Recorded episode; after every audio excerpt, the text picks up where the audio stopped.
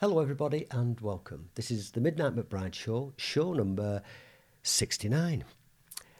And I've got a very special lady in the studio with me, and the show is called Terminal Velocity.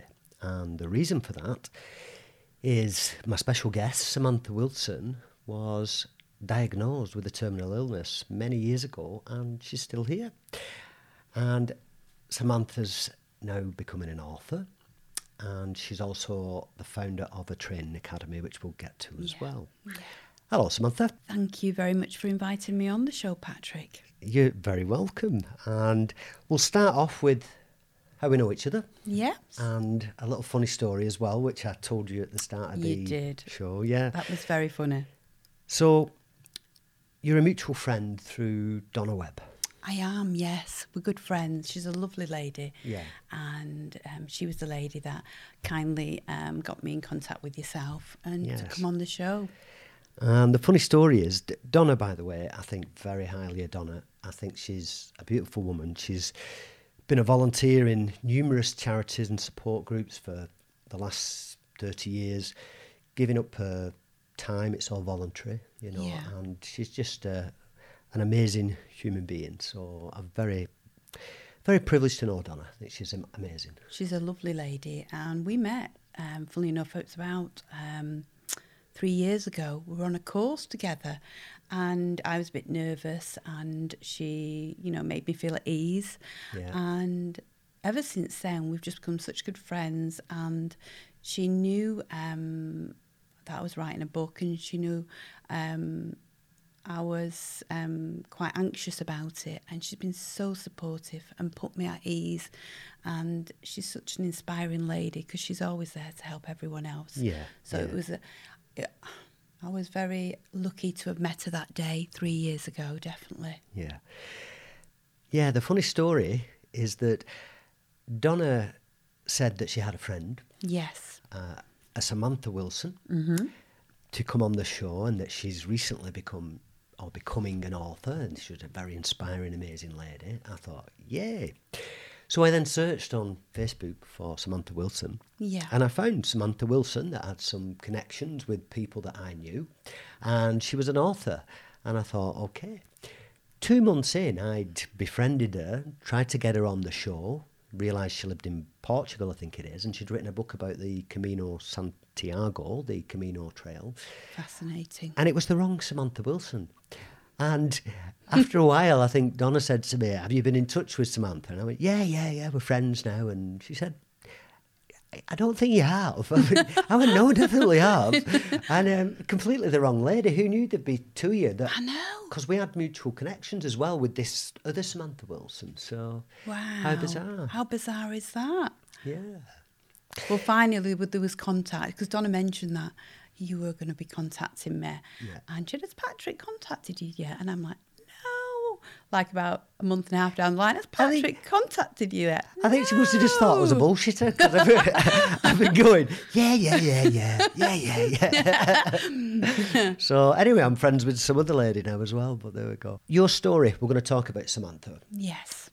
Very inspirational and quite unusual as well. yeah. And there's lots of it that I want to, parts of this story that I think it's important we make sure we include in this, uh, this journey. But predominantly, and we'll touch on it briefly before we get into it, but it's you were diagnosed with a terminal illness many years ago, and, and you're here. Yes. And you weren't given long to live either. That's correct. Yeah. It wasn't. Yes. And that's why the show, I mean, I like to have a little bit of a catchy title, and so I went with Terminal Velocity, uh, Yeah. which I don't think there's anything wrong with having a little bit of fun in all situations as No, well. of I mean, I think it's healthy. Yeah, of Yeah. course. Yes. So, Samantha, let's start your journey. Crumpsall. Yes.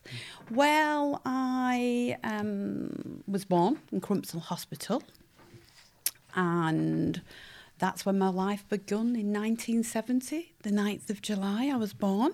I'm the 7th of July. Wow, how fabulous is that? Yeah, so Two Cancerians. Yes, yes. My parents already had um, a son, my brother, Paul, who's 18 months younger than me.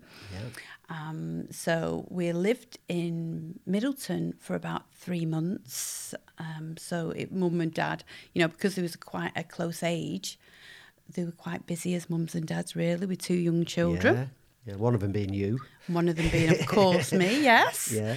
And then from there, we um, from Middleton, my parents got a house in Heywood and they started their life, family life in Heywood with me and Paul. So that's how our family life began, really. Yeah. You started off, and in your childhood, you actually started to become ill at quite a young age, didn't you? Yes. Um, well, first of all, I mean, from a very early age, um, I, I had certain health problems where I had had quite a few convulsions. So I was in and out of hospital from the age of four with that. Um, but it was actually when I was aged eight, um, probably for about five months before, and I was bruising quite easily. And one particular time, I was as as you are as a child, you know, I was eight, I was boisterous, wanted to play out with my friends, and I was on a bike um, at the top of the hill near where I lived and I was going down the hill and I fell off it. My own fault, of course, because I was going too fast. Yeah. And as I fell off, um, I cut my knee open, and I, you know, as a child, I was upset. Went um, straight home, and my mum, um, you know, um, put a cold compress on. And then um, put a plaster on. Uh, you know, it was fine, and there was nothing more thought of it. And then after about 15 minutes, I was back outside causing havoc with my friends. So you know, things the time were fine. And f- that actual um, cut on the knee graze, instead of it healing, it turned like a black, m- like mesh really, and um, it wasn't healing. Right. Which my parents thought, well, that was a bit strange. And I was really, really pale in colour, really pale in colour and you know there's a few bruises and they were thinking mm, right okay. It was a mess really and my parents were a bit concerned about that. Yeah. And um but you know i was still quite boisterous in myself. About two weeks after this um wound wasn't healing i started to feel terrible. Um I, w- I was i remember i was sweating a lot. I was being sick um, and I just felt atrocious. And by that time, my parents. They knew something was wrong at this yeah, point. Then. I tried making an appointment with the doctor, the local doctor at the time that we were under, and it was snowy. You know, them in the seventies when it was so snowy. It was so. The doctor um, said she couldn't get out, so um, she said, "Can you bring Samantha up here?" So my dad carried me on his back, and like a piggyback, and um, partway up, he fell with me because it was so thick. So he picked me up again and he carried me and um, got to the doctors and went into her treatment room. And the doctor took one look at me and basically said, You need to get Samantha home straight away. I'm going to ring um, a specialist from the hospital, which, you know, that in itself, you know, alarm bells for my parents. And within about three hours, there was someone come to, to visit me. And um, this um, doctor came and basically said that, you know, we need to, Samantha to go to hospital straight away. So um, I was taken to Booth Hall Children's Hospital where blood tests were taken. And they thought at the time I had glandular fever. So I was put in isolation. Yeah. And um, the bloods came back quite quickly and my parents were brought into a room. Um, the doctor that was under at Booth Hall that day said um, to my parents, "Oh, you know, we've got some really bad news. You know, we've done Samantha's blood blood um, test, and we've um, identified um, a problem with the cells. Um, we do believe it's leukemia."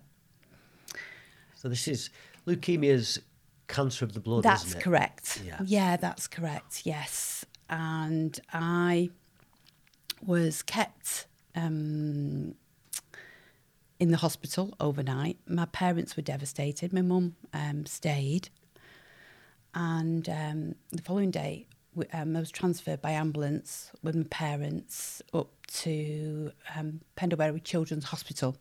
Yeah.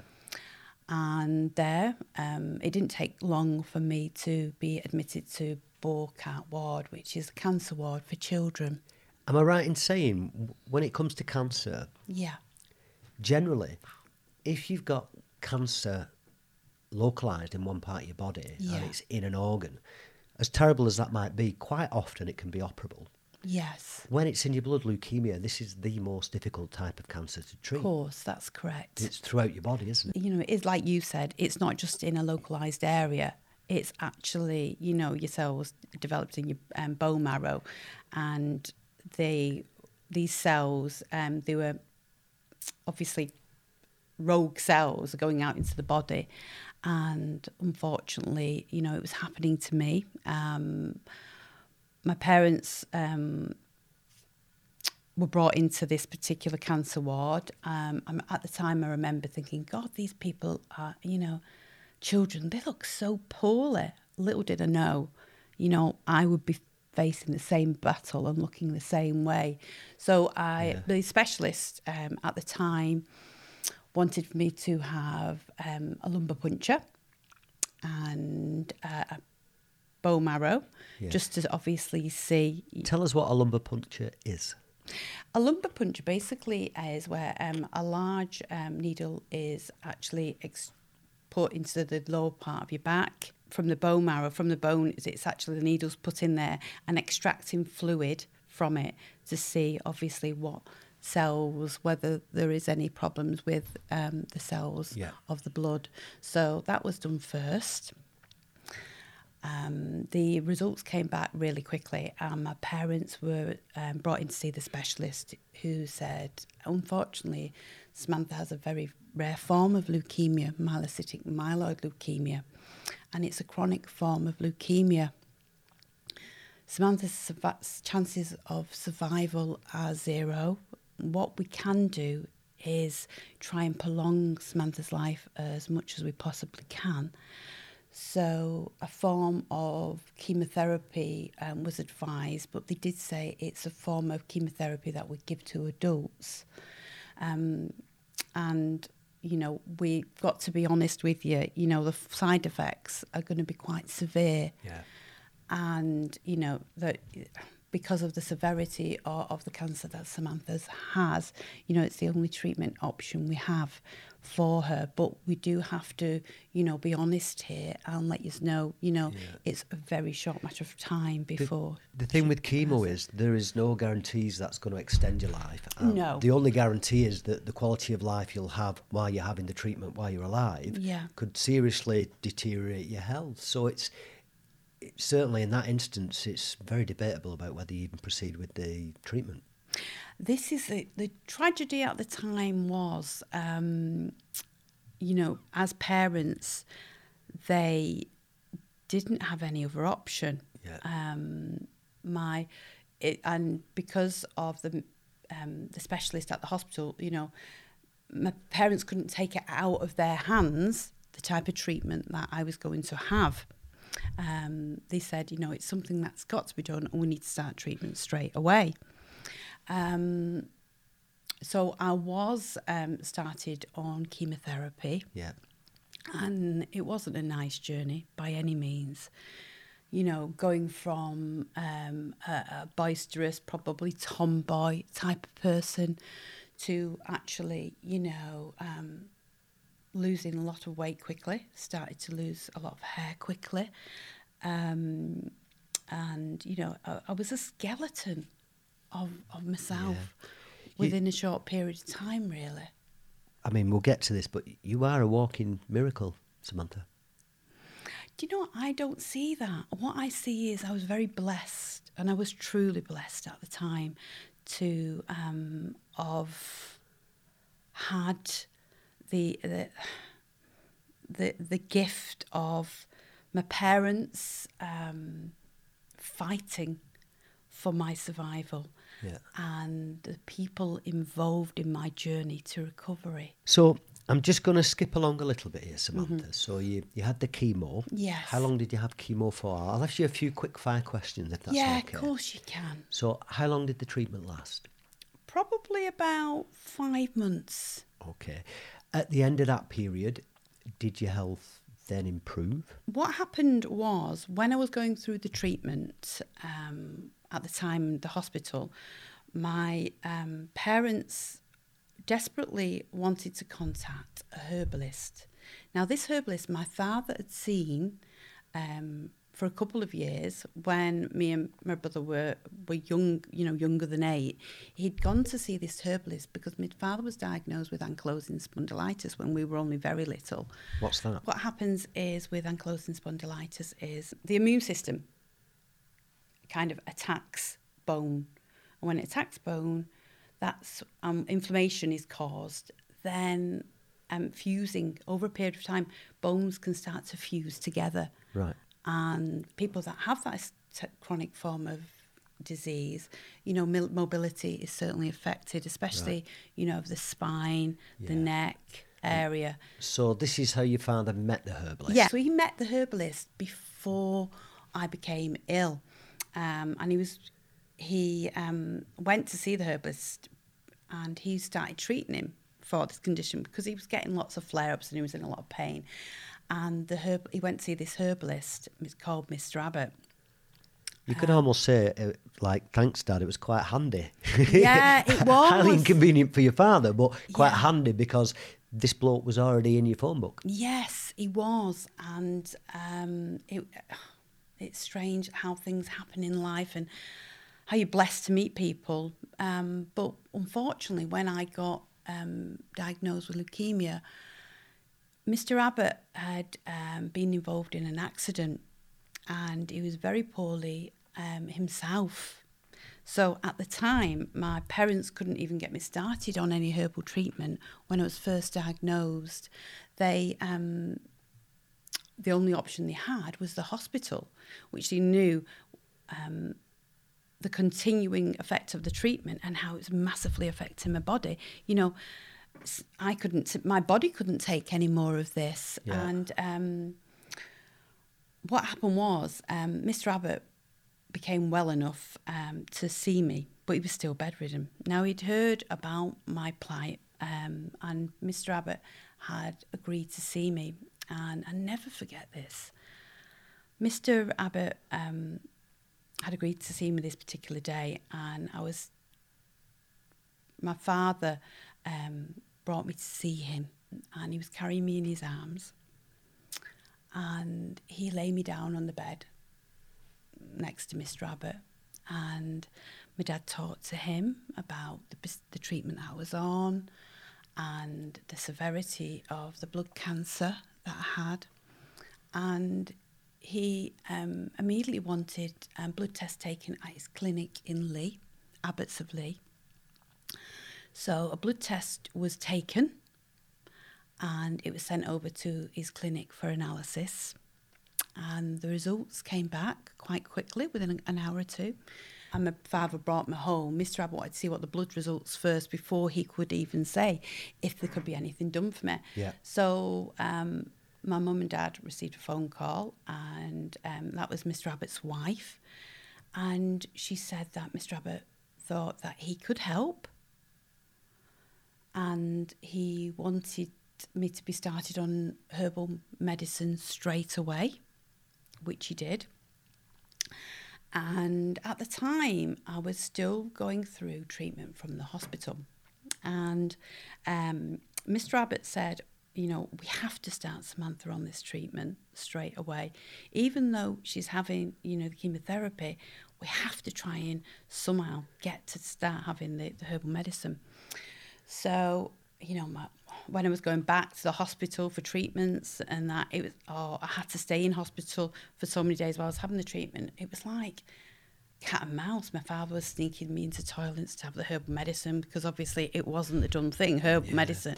I think that probably as well the reason why I was so keen for you to start the herbal medicine straight away is two reasons. One, because obviously you've got leukemia and the cancer Yeah. of the blood. Yeah. Secondly, to counteract the effects. Of Well, that the- was, yes, absolutely. That's right. It was to stop the terrible effects that, you know, this treatment was doing to my body.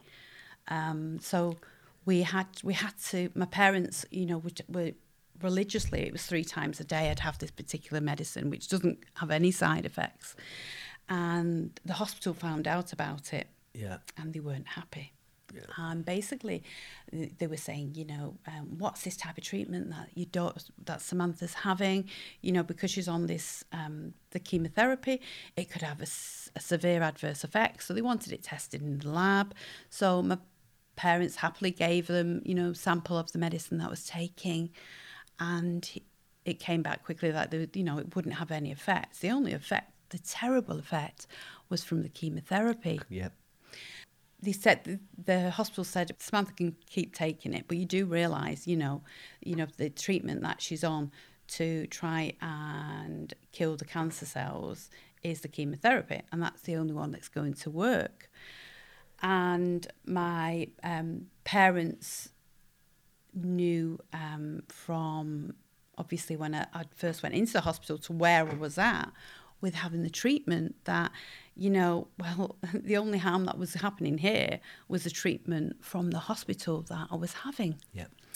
um, anyway a couple of months went on and my parents were brought in to see the specialist I was under and he said for my parents to go in and sit down he said you know look there's nothing else that we can do for Samantha she still has 10% blasts of leukemia What does that mean, Samantha? What's a 10% blast of leukemia? What's that? so it's 10% so basically I still had leukemia cells Yes. within my body Is Um, 10% high, low? I don't, I don't know Um, it it's still, I mean, it's still relevant because you've still got cancer cells in the blood. Um, but they were saying that it, they, you know, they got it with all the treatment it had. They couldn't kill the um, cancer cells off. Right. So they'd rapid, rapidly multiply in the body. Uh, so they said because we couldn't give you any more, me any more chemotherapy, and the other option of treatment wasn't suitable for myself, the only option was to take me home where I could die around my family. And Yeah. they thought I had about three weeks to live. Right. So I was taken home, and um, thankfully, at the time, obviously, my parents were, you know, devastated by the news. But they thought to themselves, well, if we, the Samantha's not having the chemotherapy, that was causing so much damage to the body. Yep. The herbal medicine can have time to start treating me. So when my, my parents got the news, and my, my father contacted the herbalist straight away, and he this said, guy's name again, what's it? Sorry, Charles Abbott. That's it, yeah. Charles Abbott, yeah, herbalist. Um, he was a fantastic man. Um, he, the reason, I mean, I was probably going off the path a little bit by explain, explaining a little bit about Mr. Abbott. Mr. Abbott worked down the mines and he got TB. Thankfully, he's seen a herbalist who saved him from TB with herbal medicine. And this, by saving his life, he wanted to help other people. Yeah. And he trained under the herbalist that actually saved his life. And from there, he went on for many years till the age of 93 in treating patients. He had about 10,000 people or more on his books at his clinic, and people travelled from all over the world to see this amazing herbalist. He'd saved many a life over his lifetime, and I was one of them that he did thankfully save, and I was his last patient as well. So, going back to the terrible diagnosis and being brought home, So at this point, you've just been brought home and Yeah. you've been told about three weeks to live. yes, And I'm- you're, you're still eight years old at this point. I was nine, Nine. by then. I was nine by then. And um, my parents contacted the clinic, and Mr. Abbott um, said, We have the time now for the treatment to work without the terrible effects of the chemotherapy. We'll start from now, where the herbal medicine can start taking a full effect on the body. He wanted my parents not to worry, but certain things would have to change, in particular, my diet. So, no red meat, no dairy products, things like that. So, I had lots of fresh fruit, pulses, vegetables, chicken, and certain fish. So, that was one thing that totally had to change. And the herbal medicine. Now, the three weeks came and went, and five weeks came along, and I was still alive. Seven weeks went, came, and I was still alive. I mean, my parents would, um, you know, they were they were strict about obviously the the making sure that I was having the medication at the right time. So I'd have medicines, I'd have lotion like put on my abdomen, um, my neck, certain areas where I'd have to have that put on, and um, the diet as well. Now combining all of them together, you know, from that end journey where I should have supposedly passed away, um, I was still there. Can I ask you a couple of questions, Of course you can. Samantha? Of course you can. Do you, this is just as we're going through it now, these are thoughts that are being Yeah. triggered. Number one is, what's your diet like now? Do you still look after yourself and adhere to that advice? I, do you know, I do. I do in respect of herbal medicine. Um, I've used it on and off um, for a number of years, not for, for, for the leukemia, um, because I was cured of that when I was 14, um, but I have used it for, for other minor things. But I mean, for example, red meat. You don't eat red meat. No, no, no, no. So some of this advice, you, I suppose, once you've had this health scare, and you get a second chance, Yes. you're going to want to look after yourself. Yeah, of course. You know, you're going to have to be a bit more diligent and strict with your diet than other people because of what your body's been through. Yes, I mean, I do. I mean, there has been times where, you know, I've had the cake or, or something like Yeah. that, you know, but it's all in moderation. You are what you eat. So, you know, if you start putting things into the body, um, too much fats, too much salts, too much sugars, over a period of time, that has an impact on the body. So, by looking after your body, having a good diet, it does, you know, help you physically, you know, and also it's not just about the diet, it's also about other factors. So, um, regular exercise and meditation and It- things like that. It's the mind as well. That's what I was just going to say. Yeah, if Yeah. you consistently eat crap, Yeah. Mm. you know, lots of sugar or fats, things, certain bad fats, things Yeah. like this, you're going to have, especially with sugar, you're going to have these um, blood sugar spikes, these energy levels up and down, and then Yeah. that affects your mood, and then you f- don't feel good, and Become quite lethargic. yeah, all of Yes. these things. So Yeah, definitely. by looking after your diet, which looks after your body, it also looks after your mind. Yeah, of course it does. It's mind and body. It's Mm. about them both. So I'll bring you back to your journey. You've gone home, you're seven Yes. weeks in, you're still Yes. alive at this point. Then talk us through from there till where you get the all clear at 14. Yeah, where you're of course. cured. So this next four or five years.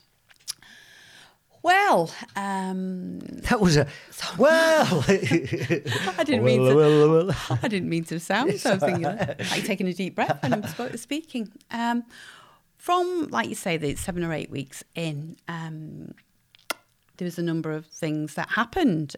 Mr. Abbott was obviously treating me. You know, I was still alive, and um, I had actually a, a spiritual journey. Would you believe? Okay. um, I'll go back on to that. I, I went to Lourdes. Um, the local community had paid, had done lots of fundraising for me when they've heard of my plight when I was in hospital. Yeah. And I, I was taken to Lourdes. Were you, were you walking about at this point? Are you being carried? Are you're in a wheelchair? Uh, no, what happened was I went to Lourdes and I was quite weak. And so some of the hill, some of the hills, because it was quite hilly in Lourdes. Um, if it was if it was hilly going up, I could get carried up. Yeah. Um, if it was too on my dad's back or something like that. You've got to be quite weak, though. But I was Yeah. very, very weak. Yeah. Yes. And we did the taught light procession and, and we seen um, the grotto with Bernadette. So it was a fascinating journey and it's something I'll never forget. And I don't think my parents will ever forget that journey. And when I come back and I was went back to the hospital within a few weeks that's when the diagnosis was the final diagnosis. You know samantha hasn't got long left and i was brought home and it was about the eight weeks in. Um, you know i was still alive and i was at home and i was you know still poorly you know because you know i was still i you know health wise, and you know, I was by no means out of the woods. I was gravely ill at the time, and I never forget. Um, I was unsettled one night. Um, I wasn't well at all that particular night. I wasn't feeling well. I went to sleep, and then I woke up, and I never forget. There was a, a, a warmth, a light at the end of my room. And I was like looking as a child, and I was like looking, and this light got brighter, and then all of a sudden, this figure appeared of a monk Yeah. uh, in a, a brown robe with a beard, and um, it was it was the eyes.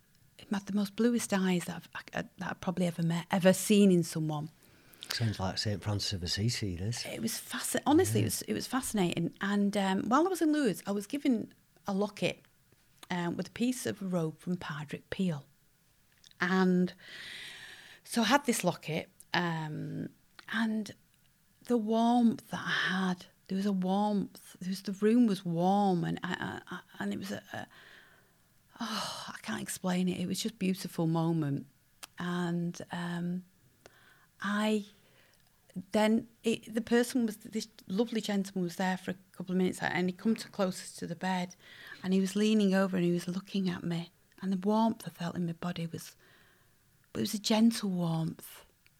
And then this lovely monk walked away walked to the light and disappeared. And the following morning um, I, oh my I, I slept so well that night. And the following morning I woke up and all I could hear was the birds singing. And um, first, all I did was I went up to my locket and um, I don't know why but I opened the locket and the piece of robe wasn't there. It'd gone. And I was oh, I don't know. It felt as though this person had come to me for some unknown reason, and I didn't need. I didn't need that piece of the robe, and I kind of somehow, I don't know why, but I somehow accepted that. It's almost like it came to say, right, you don't need that anymore. Yes, cured. Yeah, it was strange, um, and I never forget. And I, I told my mum and dad, and um, they they didn't poo poo it in any way. They they they just said, well, you know, what a lovely experience that you've had. And I, I'm sure that's something you'll never forget. And I never have. And um, from there, I continued to get stronger. I was on the herbal medicine. And um, this lady had come to see us, a health visitor. Um, and she wanted to know how I was doing.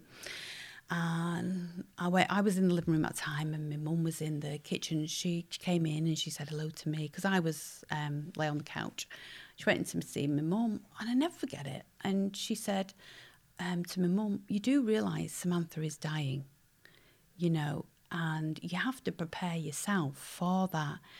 But it was quite um, the way she was speaking to my mum was quite abrupt, really. Yeah. And I could hear that. And, uh, you know, and my mum obviously realised I could hear that. And so she brought her to the other side of the kitchen. She started talking to her. And um, then um, the health visitor came in and she asked about how I was. and um, what was I eating, uh, and and asking questions like that. To be honest, if they think you're dying anyway, you can eat what you bloody like. Yeah, yeah, You know what I yeah, mean? True, It's- yes. yeah. So it's sad, really. It was really sad. Instead of coming round and just supporting my parents, you know, it wasn't about that. It was like, you know, come on, you, you know, stop fooling yourself. Yeah. Samantha's going to die. You know, instead of thinking, well, do you know what? As long as she's still here, you know, that's the main thing. Yeah. And giving my parents support. It's almost like they sort of okay, let's just get on with this now. you know, Yeah, you yeah. know. And I tell a story. It's from Deepak Chopra, and Hmm. I've read a lot of his books over the past, not recently, but it's a while ago. And it's Yeah. the story it tells about diagnosis, not prognosis. Hmm. And there's a guy. He has football injuries, and he has an X-ray Yeah. fast forward 20 years later, and this guy isn't well and he's, he's not feeling great. Goes and gets an x ray, and they say, You've got uh, tumours in your lungs, you've got four weeks to live. Yeah. Sure enough, he dies four weeks later. They then compile and assimilate all these medical records, put everything together, and they find the x ray that was taken 20 years previous when he was in high school, when he broke his collarbone and they x rayed him. The tumours were there. They'd always been there.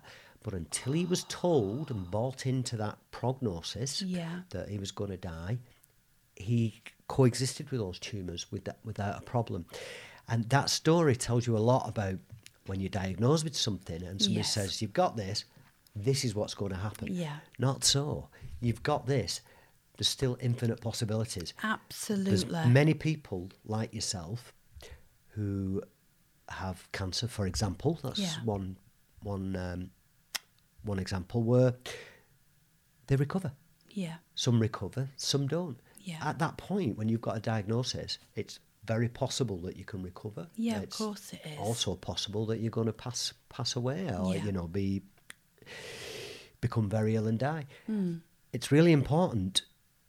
What you believe at that point is critical. I know from my experience that what you believe will manifest and become your reality Yeah. So Yeah. I think this point in case is they came along and thought, well, hang on, we've been back four times now. She's still here. Uh, can you hurry up, please? That's how Mm. It feels. In life, it doesn't mean that um, one option of treatment is right for everyone. People's choices in life, it doesn't mean if one person does that, that another person should follow and do that. And it's about having choices and um, valuing them choices, but being supported in them choices. You know, when my parents made that choice about me going to see the herbalist, as time went on, the um, hospital, instead of supporting my parents, you know, three months on, I'm still alive, but by this time, I'm getting stronger. And my hair is growing, you know, coming through nicely. And I wasn't um, bedridden all the time by now. And you would have thought, or my parents thought at the time, that, you know, the doctors at the hospital would have been fascinated. What a wonderful story. Samantha is still here after going through everything she's gone through. But they, they didn't support my parents with the, the, the herbal medicine. And they basically th- were saying that, you know, it is just a matter of time I think before Samantha does pass away. they'll go down one or two routes. They'll either say, oh, yeah, it's because of the chemo, Mm. or they'll say that they'll get annoyed Mm. because they'd written you off, and then you've gone down another route, one that they didn't Mm-hmm. Recommend and condone, and they won't like it. Well, th- that's the problem, and that is the tragedy. Um, but my p- father was on the uh, Parents Teachers Association at school, you know, and um, they'd always abided by the law, never, never went questioned anything about orthodox medicine or anything. And it was only when they had to go through what they did with me and having orthodox medicine, in particular the hospital, the way they kind of turned against my parents. And they wanted me quite quickly to return back to school. I mean, don't forget, my immune system was shattered. Yeah. You know, I'm going to pick up um, infection after infection at this point. But no, they were adamant. And um, they wanted blood tests to see if there's any damage being done by the herbal medicine. The only damage that was done was the chemotherapy. Yeah. That was the only damage that was done. Yeah. And um, this was the beginning of the battle, the fight my parents had with the hospital that I was under at the time. They um, made it clear that if my parents didn't send me to school, I would maybe made a ward of court. It's terrible because now they'd struggle to make this happen now because anybody can homeschool the child. I know. But back then, yes. you couldn't. No, you definitely couldn't. You know, it was, or if people did, it was very rare. But you know, they, they suffered a difficult time through the education Yeah. authorities, and they'd be threatened with court, um, and that's the beginning of their journey. Um, with ours, you know, ours, you know, they just started. They were just, you know, their daughter was sl- only very slowly at the time. You know, I was got, I'd gone from the brink of death to now um, that the, the herbal medicine had chance to work, and the hospital, you know, no, we want her back in school. Yeah. It, You- They don't like it. Basically, um, you're getting better, Mm-hmm. not by the route that they've prescribed, the way you, Yeah. the treatment they've been given, and it's highly inconvenient. They can't Yeah. really explain it. It certainly might highlight the fact that radiotherapy wasn't the answer and that herbal medicine was. And Yes. they don't want to hear that. And so they're starting to make your life very difficult for your parent. It stinks, doesn't it? Yeah. I Stinks. mean, it sounds awful, and I know it's a strong word to use, but it's the truth. You know, my parents were terrorised with social services and the medical profession because I was alive, because I was having herbal medicine. I mean, I was getting stronger and stronger. Um, but they were saying, get that basically because I was surviving, they wanted to take the authority off my parents. Because what? Because herbal medicine was working. What crime is there in that? What mm-hmm. crime is it for any parent to want to do the best for their child and to try an alternative treatment? That's clearly working. Yeah. And it wasn't, they didn't suddenly stop your radiotherapy. They did it in conjunction with it. At the time, Yeah. yes. Yeah. So what's the problem? You know, it's crazy. Yeah. I've, I've wrote in the book about pharmaceutical companies Yeah. and some of the things that have gone on in the past. And Yeah. we won't go into it all here, but one important thing to remember is they are a business. Yeah. And the medical institutions, NHS, doctors, everybody, they're all hand in glove with these pharmaceutical Absolutely. companies. You know, Yeah. I say I won't go into it now, Yes. but they're a business and they're about money. And Mm-hmm. radiotherapy is one of a number of treatments that is highly profitable yes. for these companies. Yes. And, you know, when I was diagnosed and when I had the treatment and, and the herbal medicine started to work, you know, because my parents believed so much in Orthodox medicine at the time, you know, they were, they were shocked. They were shocked what they were putting my parents through, and more importantly, putting me at risk. And they even said, I mean, they even said at one point, um, well, we'll need to do assessments on Samantha to see um, whether she's going she has any learning difficulties because of the adverse effects from the treatment, meaning chemotherapy. Yeah. Um, thankfully, you know, I didn't because of the herbal medicine that I was on. But quite early on, so within, I don't know, five months, my parents had no choice but to send me back to school because the medical profession was saying if you don't send her back to school, we're going to take her into care basically and make a ward of court. So, and that's when the herb medicine would stop. So, my parents had to send me back into school, and what happened? Infection was picked up quickly. Had to come out of school, was back at home. I was on herbal medicine, and, and the infection settled down. Um, but the medical profession, the authorities were, you know, they were furious that you know I they were, they were taking me out of school again. They were saying, "Listen, get Samantha back in school." So um, a few months down the line, my parents are trying to fight with them, saying, "Look, you know, because of immune system, still we can't take that risk." They're putting it's a terrible situation. Put you back in school, they're risking your life because your immune system's depleted and you're, you're going to get infections Yeah, and pick things up. yeah. Take you out of school and potentially they'll take you off them. That's it. So this, you know, and this was it. And you know, I mean, my parents. I mean, the stories, honestly, that happened. Um, one time, my dad was in work, and you know, I was at a state. I was about eight months in. Um, by that time, uh, of, from the diagn- from you know terminal diagnosis at the very end of life, near as damn it, to, to eight months in. So my parents had to take me out of school because I got this infection. So social services turned up at my dad's works he was doing nights at one o'clock in the morning. One o'clock in the morning. Um, brought my dad outside the, the at the um, the gates of where my dad works. The security contacted his department and said people are here to see him, so he had to leave. And basically, they were concerned that you know um, where's Samantha now? We're very concerned about the um, the diet she's on and the medication, but you don't do things like that one o'clock in the morning. Whether that was to frighten Dad, I don't really know. It was kind of, um, I mean, I didn't know about that at the time. It was only later, you know, when I was in my teens that this story was told to me. And it's kind of, my father at the time thought, well, you know, what do we do? We're going to have to try and put Samantha back in school. So put me back in. I went back in school again. Um, picked up an infection quite quickly because there's so many children in the class. It's fine if you haven't got a, a low immunity. Of course, it's fine. And I, I, you know, I'm passionate about education.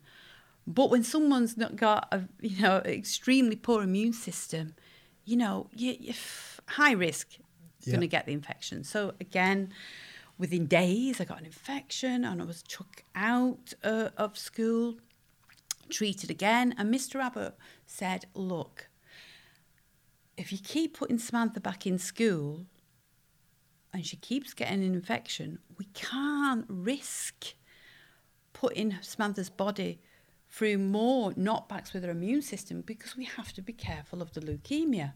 You know, we have to get that under control. Yeah. otherwise, you know, we're going to take backward steps and we can't risk that. So my dad and mum thought this time, no, we're not doing it. We have to do something. We have to do something.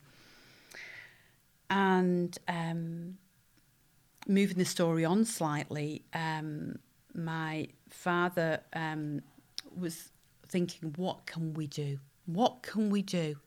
And my mum and dad decided the only way to protect Sam, protect her immune, immune system is by having a home education. Yeah, like a tutor. Yes. Yeah. So they can't dispute the fact that you're being educated formally. Yeah, well, Yeah. that's where the story begins Yeah. with the education. Um, my parents had to fight for a home tutor.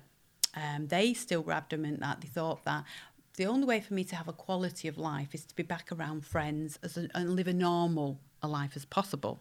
That's great, like I've just mentioned, if you've got a brilliant immune system, but when you haven't, that's not not that that couldn't really happen at this stage. So they asked for a home tutor. Um, home tutor was provided um, for four days. Four days, Yeah. and then they did an assessment and thought that it was best that I returned to school. So my parents were. um, I mean, the lady that came, she was lovely. You know, there was no issues there. You know, she provided the space to do structured lessons for me. Um, but no, um, they four days, and that that was what they get the home tutor for. And my parents were basically back at square one. And Mr. Abbott said, "We, you need. It's got to be the home. Got to be home tutored. It's the only way forward." And my dad was frantic with worry, and my mum was, and they met a lovely lady um, that, through chance, with knowing another friend really called Andrea, and she lived in Bury. and she was homeschooling a couple of sons that she had. She'd done that for a couple of years. See, what I don't understand is why they've left her alone to homeschool her Yeah. kids, but yet they wouldn't leave No. your family alone. Yes. Yes. Doesn't make any sense, does it? Crazy. Well, she'd actually, this lovely lady, Andrea, she'd set up um, Education Otherwise, a group. So for parents that wanted to look at home tutoring the children for, for many different reasons. And she, you know, she did come up against a brick wall because in the 70s it wasn't the done thing. Yeah. So she really had to fight for that, for this support group. And thankfully, my dad um, met An- um, Andrea, and my dad told her the plight and what was going on with me. And um, she said, Listen, you know, this is a support group. If there's any support you need, you know, I'm here for you. And she was instrumental in starting off the journey of home tutoring, homeschooling. Yeah. I suppose she'd paved the way to speak to your parents and say, look, I've done it. This is how you go about it. Exactly. It was like the ammunition my parents needed um, because, you know, they were being pulled put back to that wall. You've gone against the system, and that's a scary thing to say. But it, we hadn't. My parents were trying to save my life. Hmm. That's all they were doing. They had to make these choices because they had no other choices. And I was becoming stronger. I was looking a lot better, and there was no suffering. You know, herbal medicine, there was no suffering like Yeah. I'd gone through with the chemotherapy and the horrendous nausea and how it just destroys your body. Yeah. Um, so it was so my parents meeting Andrea, she was a lifeline. She was. Do you know what I'm staggered about when I hear your story? I'm not staggered that you survived leukemia, although because that can happen. Yeah. I'm staggered that you survived the radiotherapy that was for adults Yeah. because that basically cooks your body from the inside out. It's Yeah. terrible. I mean, it was even to this day. You, you kind of you can never forget. You can never forget. I mean, it was horrific. There's no mm. other word for it. It was horrific. There is one thing. This is a, a miraculous healing miracle machine. Put the right things in it, surrounded with the right things, and it can heal almost anything. Exactly. Especially when it's a young machine as well. Yes. you Yeah. know, and it just shows you, and I'm not talking about the leukemia, Mm. I'm talking about the radiotherapy. It just shows you that this this machine, this body, this gift we've got can it's incredible. Yeah. It's incredible. It's so incredible, you know, how it can heal. And it can. Um, you know, I'd met some amazing souls in that cancer ward when I was in there, because you're talking six months, say, long period of time. And I never forget it. There was a lovely girl called Donna, and she had myeloid leukemia. So we were both, you know, going through this horrific journey. She was unique, and I was blessed to have met her. And there was another lady um, called Jan, and her parents didn't visit her at the hospital very often. When she did manage to go home for weekends from in between the treatments, she used to have to look after her family, um, her, her sisters and brothers a lot. So my parents kind of took her under, like, made a big fuss of her. Jan used to, when we were in that ward, she even though she was battling, she would always come over and stroke your head, and she was amazing. She was so beautiful, such a beautiful soul, and, and, and she died. And it, it it's stories like that you'd never forget, because when you're at the worst in your life and you meet the most beautifulest of people in your life, that give you that strength. To give me the will, I'd say the will Yeah. to, to, to keep fighting. It's not just the journey, what the story wasn't just about me.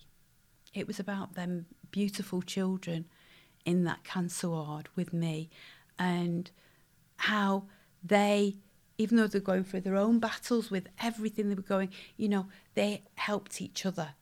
They helped me. I was there for them. Jan was like a, a, a little miniature mum. Um, and, and sadly, she died. Donna, the other young girl that I was literally next bed to. I never forget it. I, this was about a year into of, of the, you know, having the herbal medicine just on its own. You know, my hair was all back and I, I, I looked really well. I'd gone for a blood test because when you um, have cancer, so it'll go from uh, once a month to, for so many months, and to three months, you'll go for blood tests back. Then it'll go to Yeah. six months, and then once a year for five years. Um, so I was back anyway at the hospital, and I used to be terribly frightened of going back into that hospital because of what I went through. I, I, I felt nauseated just thinking about the. I used to dread like going for my appointments because I was I was just petrified. I come out of um, to see the um, the doctor, um, and he checked te- checked my lymph nodes and things like that just to see whether there was any swellings in my lymph nodes. And um, he said we're just waiting for the blood tests. So we went back into this other room, and at the side there's the side wards when people are really poorly Yeah. um, go into. I turned round and I looked, and I had to go close because it was like all glass round. And I had I looked in, and it was my beautiful friend Donna, and she was. I knew she was really, really, really ill, and um, and I, I never forget her eyes just looking. Some things you just don't forget. Yeah. A couple of days later, she passed away. Yeah. Well, it's not how long you're here for. No. You know, the the number of lives you can touch can be tenfold for a Yeah. child. You know, so Yeah. and part of her journey um, was probably to connect with you. Mm. You know, to guide you. Yeah. It's just things like that that make you determined. Just keep going. Keep going. Never give up. Keep going. And I think that's always been my philosophy in life. No matter what happens in your life, you know, you've got these beautiful souls that were only on this earth for a very, very, very short time, but they touch the hearts of so many people, and I was blessed to be one of them. Yeah, yeah, yeah. That message. Keep moving forward. Yeah, keep moving forward. Never give up. Keep going. Keep Mm. Yeah. going. Keep Yeah. going. Always. Yeah, definitely. You know.